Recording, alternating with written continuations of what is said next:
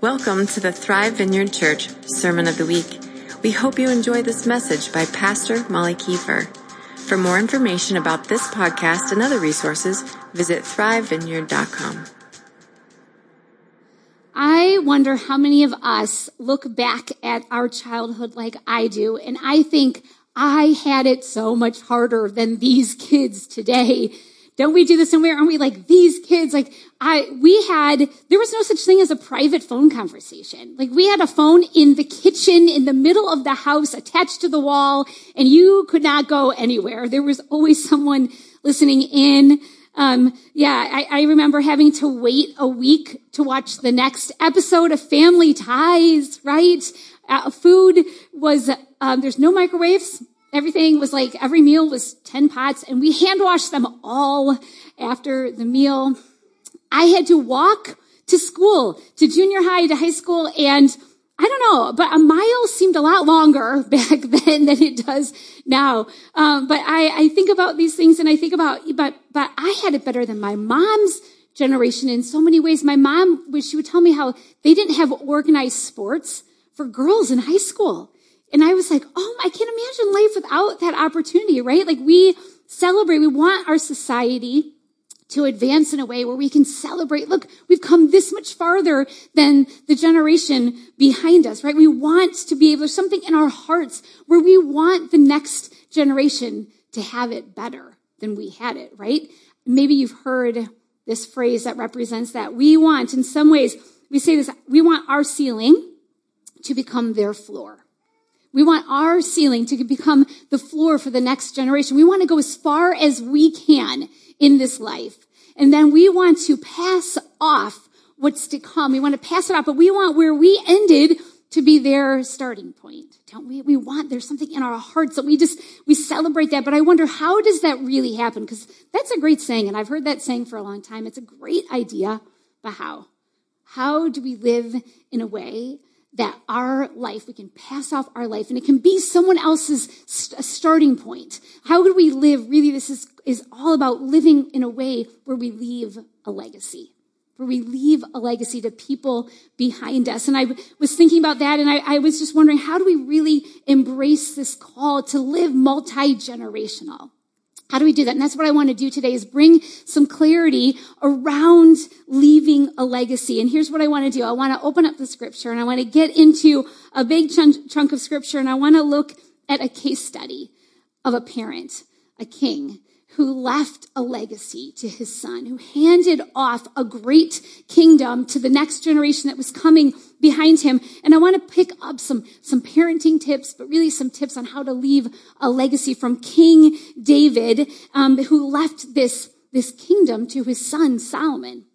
And maybe you're asking, like, hold on, how successful was this legacy really? How successful was this handoff? Because didn't Solomon, like, blow it? You know, and yeah, it was not perfect by any means. It was not perfect, but there were a lot of things that happened really well in this handoff. There were a lot of things that we can celebrate, that Solomon, his reign over Israel, actually was marked by wealth and peace. He had border on every side. It was marked by this wisdom that was like otherworldly. In fact, he was so wise. He carried so much wisdom in his rule that he wrote 3 books of the Bible, right? And this is what it says about Solomon's kingdom, in 1 Kings 10. He had this other queen, Queen of Sheba, come visit him.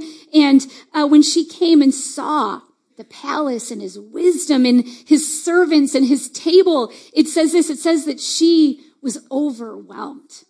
Like, can you imagine how amazing it must have been to overwhelm a queen, to blow a queen away? Because she probably had seen it all already. But no, she was blown away. And she was like, listen, the report of your achievements that are happening under your rule in your kingdom, wow. She's like, I didn't believe them. And I came, and they were like half the story of what I really experienced. So this was a great handoff. This was a kingdom that David had, this great kingdom, and he handed it off, and greatness just kept on going from his day. And so this is what I want to do. I want us to look at this case study. What happened, and what can we learn from this handoff? And maybe you're going, and hold on. I'm not a parent. I am not handing off a legacy to kids behind me, to my prince, to my princess. Or maybe you're like, you know what, it's too late for me. My kids, they're not in my house anymore. They're grown. I don't have young kids at home. This really isn't for me. Or, you know, maybe you're kind of like, I'm not sure. Parenting tips, but here's what I want to do. I want to make it so much more than just like a lesson in parenting. Because really, like I said, this is all about leaving a legacy. And really what we're wanting to do, guys, what we're going after is that we're going after this concept of outliving our years on this earth. And this is wise living. Kevin and I are in the midst of looking through the scripture and finding wisdom for our lives, because you guys know that we are growing to be on fire followers of Jesus. You've seen our signs and our graphic. We're moving towards on fire followers of Jesus. And part of that, our middle flame, is growing in personal wholeness. And it's the bottom line is wise living. That's just an easiest way to say it, that we're giving ourselves to wise living. And so this is what I want, guys. I want for all of us, because all of us are connected to people. All of us have people coming behind us somewhere. So maybe there's someone younger that you know, that you love, that you're in relationship with somehow, some way. And I want us to think wherever we are all called to outlive our years on this earth. And so that's what we're gonna go after. Okay, so here's the background to the scripture, the case study with King David. David was God's choice to be king over his people Israel, and he was doing great things. He was winning wars, but the big thing is his heart was in the right place before God. That God, the worship of God alone was central in his life, that he lived in such purity. He lived in a way where his heart pleased God. And David is doing great things, but in the midst of it, he's living in this kingly palace, right? And he looks around and he's like, how can I live in this palace when God is living in a tent? When God doesn't have a house, he doesn't have a permanent place to live. And David was like, this cannot be. I am going to build a temple for God. So he just, out of the overflow of his heart, he decides, I'm going to build this great temple for God's presence.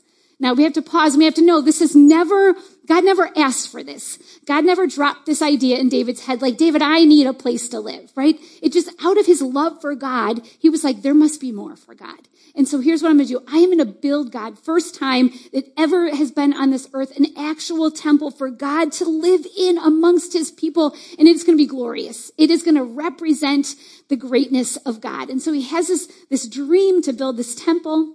And he brings his plan to God, and he says, God, this is what I'm going to do for you. And God was like, actually, David, that's not for you to do. That's going to be for your son, Solomon, to do.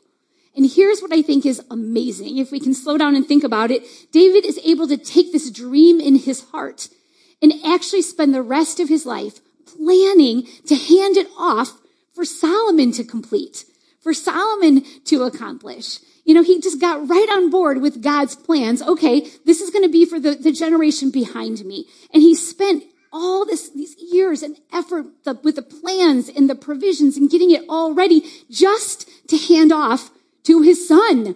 Like, David would not see this completed. He wouldn't be his name wouldn't be attached to the one who finished the temple. The stories weren't going to be written about David. It was all for the next generation. Okay, so here we go. We're going to pick up this scripture. David, how do you leave that kind of legacy? That is the question. And we're going to look at the scripture and see how this came to be. So I'm going to read a bunch of scripture. We're going to jump around a little bit, but it'll be on the screens. So here we go. 1 Chronicles 22. David said this, my son Solomon is young and inexperienced. And the house to be built for the Lord should be of great magnificence and fame and splendor in the sight of all nations. Therefore, I will make preparations for it. So David made extensive preparations before his death. Verse 6, and he called for his son Solomon and charged him to build a house for the Lord, the God of Israel. David said to Solomon, my son, I had it in my heart to build a house for the name of the Lord my God. Now, my son, the Lord be with you, and may you have success and build the house of the Lord your God, as he said you would. May the Lord give you discretion and understanding when he puts you in command over Israel, so that you may keep the law of the Lord your God. then you will have success. If you are careful to observe the decrees and the laws that the Lord gave Moses for Israel, be strong and courageous. Do not be afraid or discouraged." It says this, "I have taken great pains to provide for the temple of the Lord 100,000 talents of gold, 1,000,000 talents of silver, quantities of bronze and iron, too great to be weighed, and wood and stone, and you may add to them. You may have many workers, stonecutters, masons, and carpenters, as well as those skilled in every kind of work, in gold and silver, bronze and iron, craftsmen beyond number. Now begin the work, and the Lord be with you."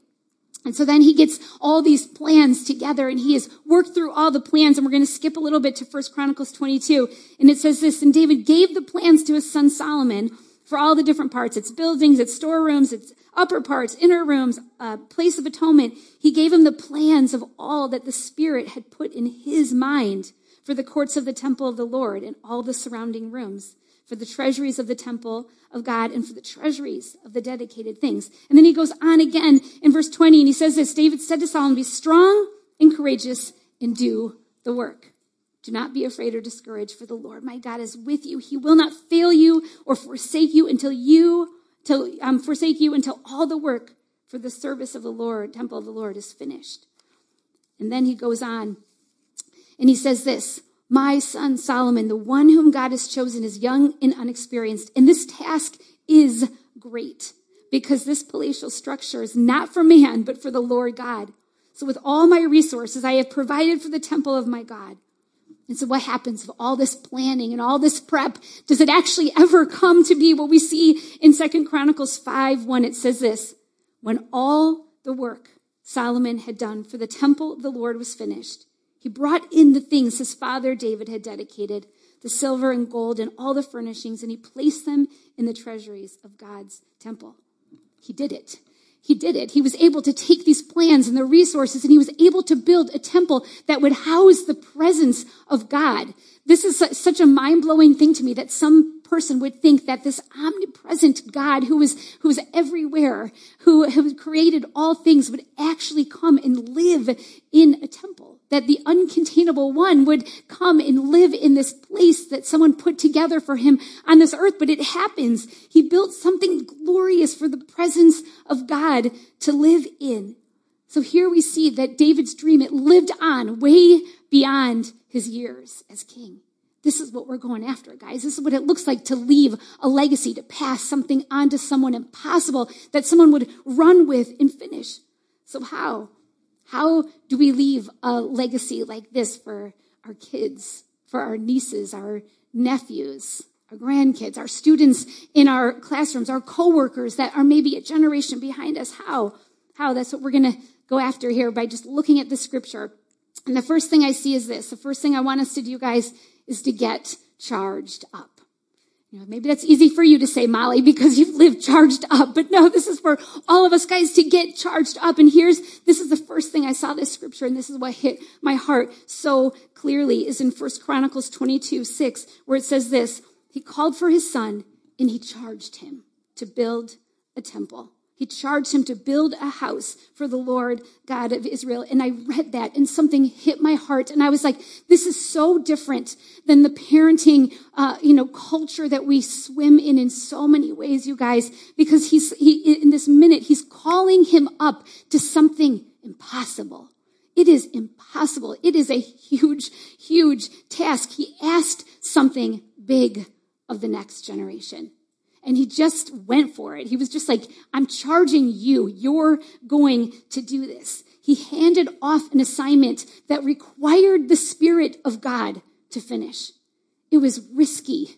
It required him. You hear him over and over going, you're going to have to be courageous when you do this. It required bravery. It was like something that was like way, way out there. It was something that was beyond just like human resource and natural talent and getting a good team around you. It was something that required faith, you guys. It required faith. It was a calling up. And I see this as an amazing example of what we're called to do, that we are called to actually come alongside and look at that next generation and call them to something that requires faith. something that is great, something that is beyond, what our culture might offer as success or greatness. It's calling people to the moves. It's calling them to the moves of God. It's calling them to more. And I can see this other example in the Old Testament. And this is exactly what leaving a legacy is like. This comes out in Deuteronomy 4, where God is setting up the way Israel is going to move forward as his people. And this is what God says. Be careful and watch yourselves closely so you do not forget the things your eyes have seen or let them fade from your heart as long as you live. Hold them in your heart. Don't let any of it fade from your heart. And then he goes on to say, teach them to your children and to their children after them. Remember the day you stood before the Lord, your God, at Horeb, and when he said to me, assemble the people before me to hear my words, so you may learn to revere me as long as they live in the land and may teach them to your children. This is it. This is a command all about legacy. Don't what you know of God, those impossible things of God, the things that you sing about on Sunday morning, the way you declare his greatness. Don't let what you've seen of God, don't let the miracles that he's done, the way he's made a way and the way he's broken in, don't let any of that glory fade. And here's how. You're going to pass it off. You're going to keep that in front of you. You're going to talk about it with the next generation. You talk about it with your kids. You're going to talk about it with their kids. You're going to hand them off. And that's exactly what we see happening here with David leaving a legacy.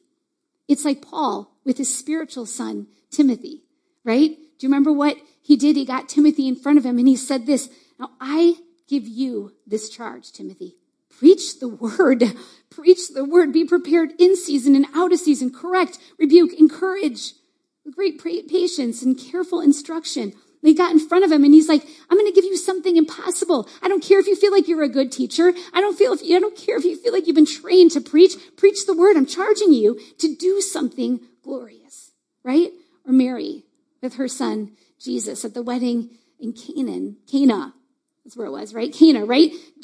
There's no wine at this wedding. And Mary brings Jesus in and she's like, Jesus, take care of this. We have an issue. Take care of this. And I love Jesus is like, why do you involve me? What has this to do with me, right? But Mary knew she was able to reach into the future of the miracle that Jesus, the miracles that Jesus was going to do and pull him in to the current need, right? She got right there, Jesus, you do something about this, Jesus, right? Like you get involved. That's it. And so what I ask you guys is, who will you involve? The way Jesus did, the way Timothy did, the way David did. Who will you involve? And you guys know I tell as many running stories as Kevin tells army stories, but I ran track, and the fastest event on the track was the relay. Right? It was the relay. And you guys know how the relay works. You have 4 people on your team and you're all at the starting line together. And I would get out there and I would run my leg and I would run it as fast as the goal was just to get the biggest lead you could get. Because why? Because there was someone waiting behind me for the baton.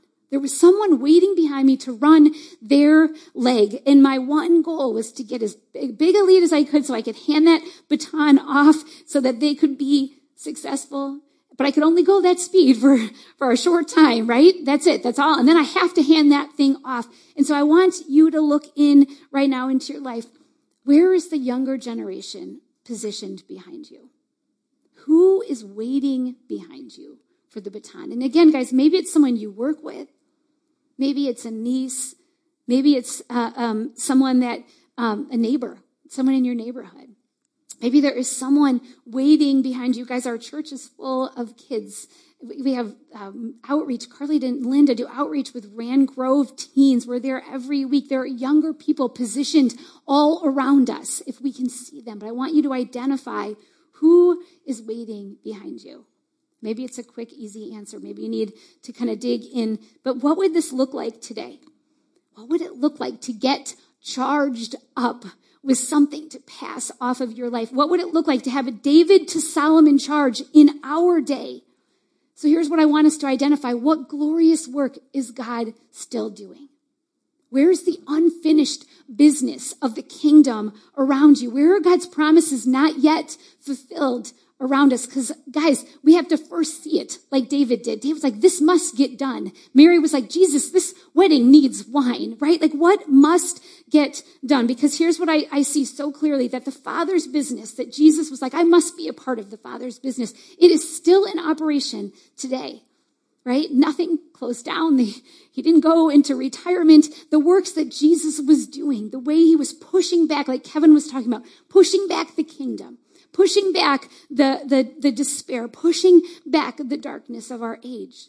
It's still, Jesus is still doing the same things today. The Father is still reconciling all things to himself, all things. He's in the business of restoring all things, everything we see, every part of our culture, every part of the way the world works. All of it is moving towards restoration, isn't it?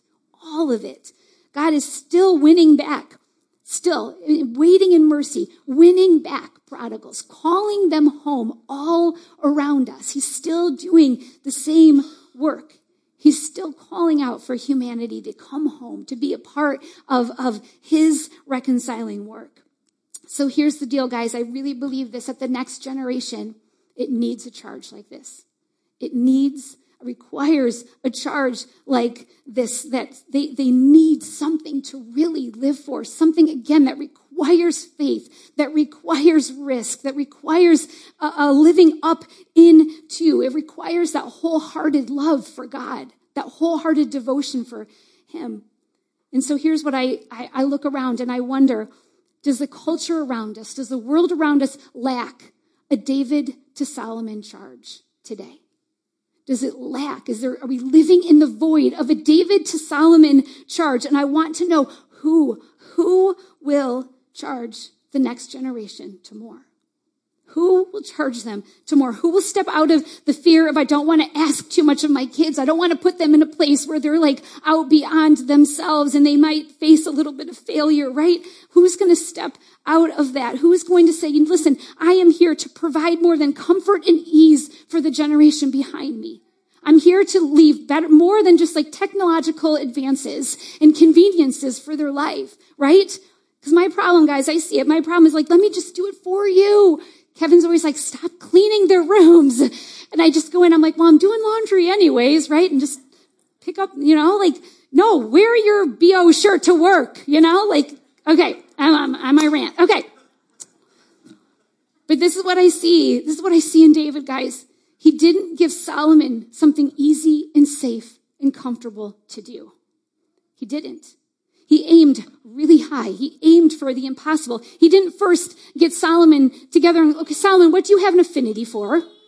What's your personality fit? What's your passions? He didn't get Solomon together and go, based on your past experiences and your training and your equipping, I think you should ... right? He didn't do any of that. In fact, we see so clearly in the scripture, Solomon in the scripture is described as inexperienced and too young and disqualified for this job altogether. But David saw the need. He saw what needed to get done, and he called his son to do it anyways, didn't he? Out of his love for God, he called him to do it anyways. And here's what I wonder, guys, and I'm in the boat with this, but I wonder if we have not called this next generation to something glorious. And then we've criticized them for wasting so much time on TikTok. Have we done that? Have we looked at them and we've said, you're selfish or you're entitled or what those things that we describe them as, but have we given them anything glorious to be a part of? Church, have we? Have we called them to greatness? And I am absolutely a part of this, but I wonder, could this be the answer for the hopelessness? Could this be the answer for the despair and the depression and the anxiety that is only on the rise in the generation behind us? Could it be that we have not given them purpose beyond a good job and being the best at your sport or getting the best grades? Have we called them to a purpose that lines up with the mission of God that we see every page of this book? Have we called them to it? Because I think that the real problem, we look around and we just talk a lot about the problems. We use these words like disconnection, don't we? Disconnection, distraction, And we talk about those things, and we complain about how everyone's on their phone and they just don't know how to connect with people, right? But I think it's a symptom that reflects this bigger issue. Somewhere along the line, the Davids stopped charging the Solomons. That we stopped charging the Solomons to live for something more. And now we don't have a culture that's just connected from each other, you guys. They are disconnected from an impossible future.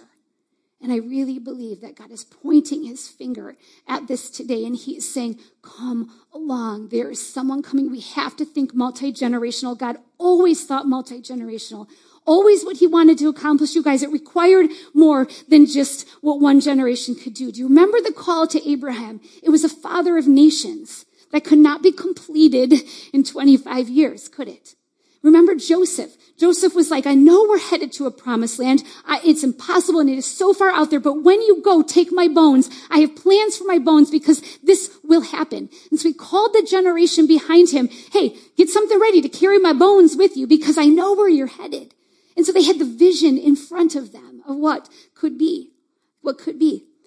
And so I want us to get charged up. I want us to do what David did because, you guys, there is heaven-sized work that has to be finished. And you know what? I would rather err on the side of faith. Is anybody with me? Like, I know, sometimes I'm like, this greatness thing, you know what? But I think it's the call of God that we live as a people that are dependent on his presence, dependent on his spirit to do more than what we feel qualified, trained, equipped to do, right? All right. Okay. Wedding needs wine, people.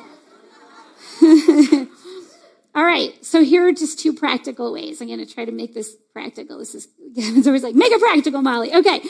All right. Here's I'm just going to give you two examples of what happens in our household. The first thing, this is kind of a fresh example, but I was talking with one of my kids about underage drinking, and we were just talking about why we don't do that in our house. And as we were having this discussion, we're real careful to not just say, no, we don't do that because I said so, because it's wrong. You know, what we do is we actually begin creating vision and casting identity around these conversations.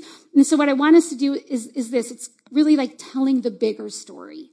So it's taking the negative and it's reframing it into a bigger story. And so what we do is we use opportunities like that to say, this is what we're a part of. You are a part of a family that is restoring humanity. This is why we don't do that, because you are actually a part of something so much bigger. We actually don't give ourselves to that because what you do, Anna, but what we do, as a family, sorry, honey. We don't live like the culture around us because we're actually called to something that is outside of culture.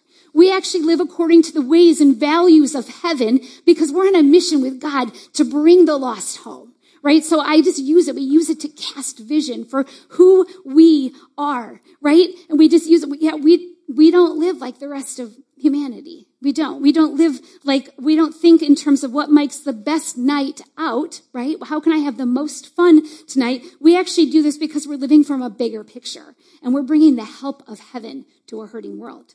So I say things like that in those types of conversations. We just use them. We reframe it. So when you hear, and I promise you, you will hear, we are the only ones who, Mom and Dad, this isn't fair. I am the only one who has a curfew.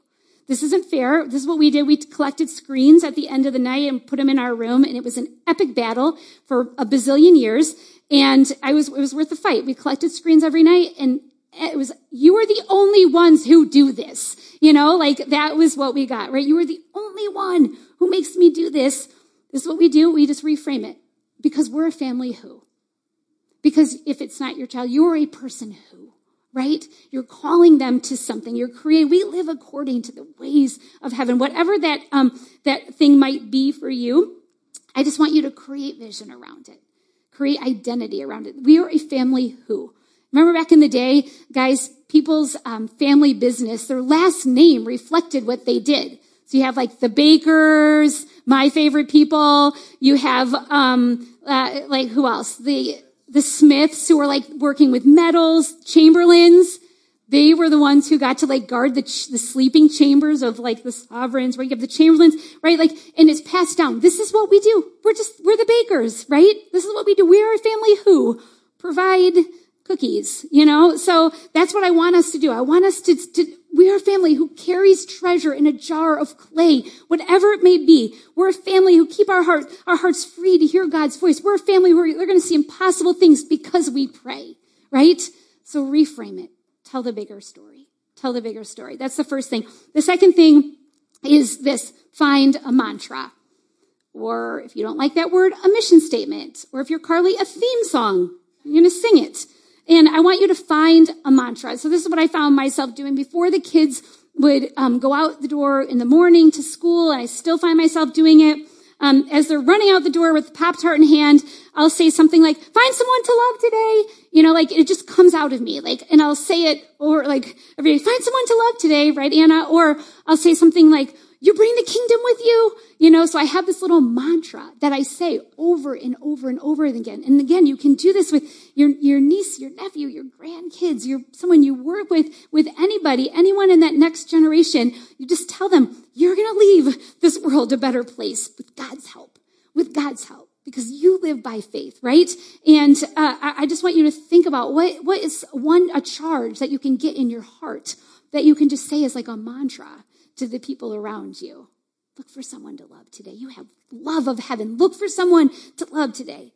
And here's what I'm asking. This might take a little bit of time to think of this, to develop this. But David, if we look at his preparations, it was painstaking. He said it was painstaking what he prepared and the plans and the money and the cost involved. Here's what I'm asking you to do. Just develop this mantra. Just get it and develop it, work it like a muscle over and over again until it just becomes something that just comes out of you in the morning, right? So here's the deal, guys. I am charging us to be a church of Davids to the Solomons of this world. I am charging us to bring about the impossible plans of God, that make him known in this earth like he longs to be known, that bring in praise and encounter and worship of the God of heaven into new ways in this earth. Because I tell you guys, this is what God is doing. He has not given up on his bride. He is not. We know where we're headed. We know what he's going to do. And it's just this opportunity to get in step and to bring it about, to leave a legacy, So what I want, us to do for ministry time is I actually really want to do a little time of repentance and then just welcoming the Holy Spirit to kind of show us how we're going to work this out. But could we stand up? All the Davids in the house. And this time is just, this is such a sweet time for us as a church. We love this time because we just get to wait before God and just say, okay, Holy Spirit, so what do you want to do, right? We know that he moves and interacts and works among us, and he moves through the word, but then somehow the Holy Spirit sometimes just comes and just does things in our hearts, and so that's what we're looking for in this time. So what I'm going to do is I'm just going to lead us in a time of prayer, and we're just going to start with repentance, because I felt like the Lord just was really put in his finger on this part for me in my heart. And repentance just means change in directions. It's turning from something lesser to the ways of God. And here's what I want to start. I want us to start with repentance for the way that we have criticized and complained instead of charged, where we've just echoed the culture and the things that the culture has said about the generations behind us. And so God, we just come before you as a church. There's something really great, guys, about this, just a collective giving our heart to something. I think what God wants to do is really, it's so much bigger than just individual families. I just really feel like this is just a day for us as the church to pave a way for what God wants to do. And I don't even know all of what he wants to do behind us, but I do know it's amazing. And so, God, we start right here with our own hearts and the way we've kind of contaminated that channel that the charge wants to come through. I feel like we've blocked it up with our own criticism and complaints. And really, it's hopelessness, and it's really counter the creative work of God. And so, God, we lay aside right now all of the places where we have criticized. And my goodness, I pointed that finger. I pointed it. And God, I'm so sorry for the way that I've partnered with the culture and the enemy's voice. However subtle it has been, guys, it's still his voice. And so, God, we lay before you the offense of our heart. And we say that we're really sorry that our heart hasn't reflected your multi-generational heart, God, to hand off impossible dreams and to charge and to call into greatness. God, we're so sorry for the places where we've looked with our eyes and we've judged with what we can see, and we've judged with really where we've just allowed judgment to block up the channel that where we could see, like David saw, he could see it. And he was like, no problem. Solomon's going to do this. You're going to do it, Solomon. You're going to do it. You're going to run with this. And so, God, we just come before you and we repent. We repent for those places where we've looked at the generation behind us and called them lazy, and where we've called them, where we've just said that they were weak, and where we've partnered with just the enemy's voice, God. Wherever that may be in our hearts, we just repent of it right now, God. And we stand here as the church. We get to stand in that place. God, lets us stand in that place. And God, we're so sorry. We're so sorry that we've said that they don't want you. We're sorry that we've said that they're, unchurched, or they're not open to God, or they just want entertainment. I'm so sorry. It's not what they want. They want you, God. They want you, but they want you in the greatness of who you are. And so, God, I just pray right now that we would be a people where the charge of God would flow through us to the next generation, that we would be people of legacy, God, that we would be the Davids to the Solomons, that we would outlive our years, that the dreams that are in your heart would just flow through us, that we would hand them off, God, that we would hand them off. And this is for you, God, for your fame. They get to do it. And so right now then, God, we turn and we bless. I want us to bless the next generation. I want you to either get somebody in your mind. I don't care if it's an adult child, if it's a niece, a grandchild. I want you to get someone in your mind right now. Maybe there's someone next to you. I know there's a couple teens in the room. Maybe it's your kids downstairs. I just want you right now to bless them. To bless them to do impossible things for God, to bless them to reconcile the world back to the Father, to bless them to be a channel that healing would flow through. Just bless them right now to hear the voice of God. Bless them to dream dreams. Bless them to have visions. Bless them to preach the word in creative ways. Bless them to encourage the generation around them. Bless them with everything you have. Bless them with big things. Bless them with risky things that require faith. Maybe you have a kid right next to you. Just put your hand on them and bless them.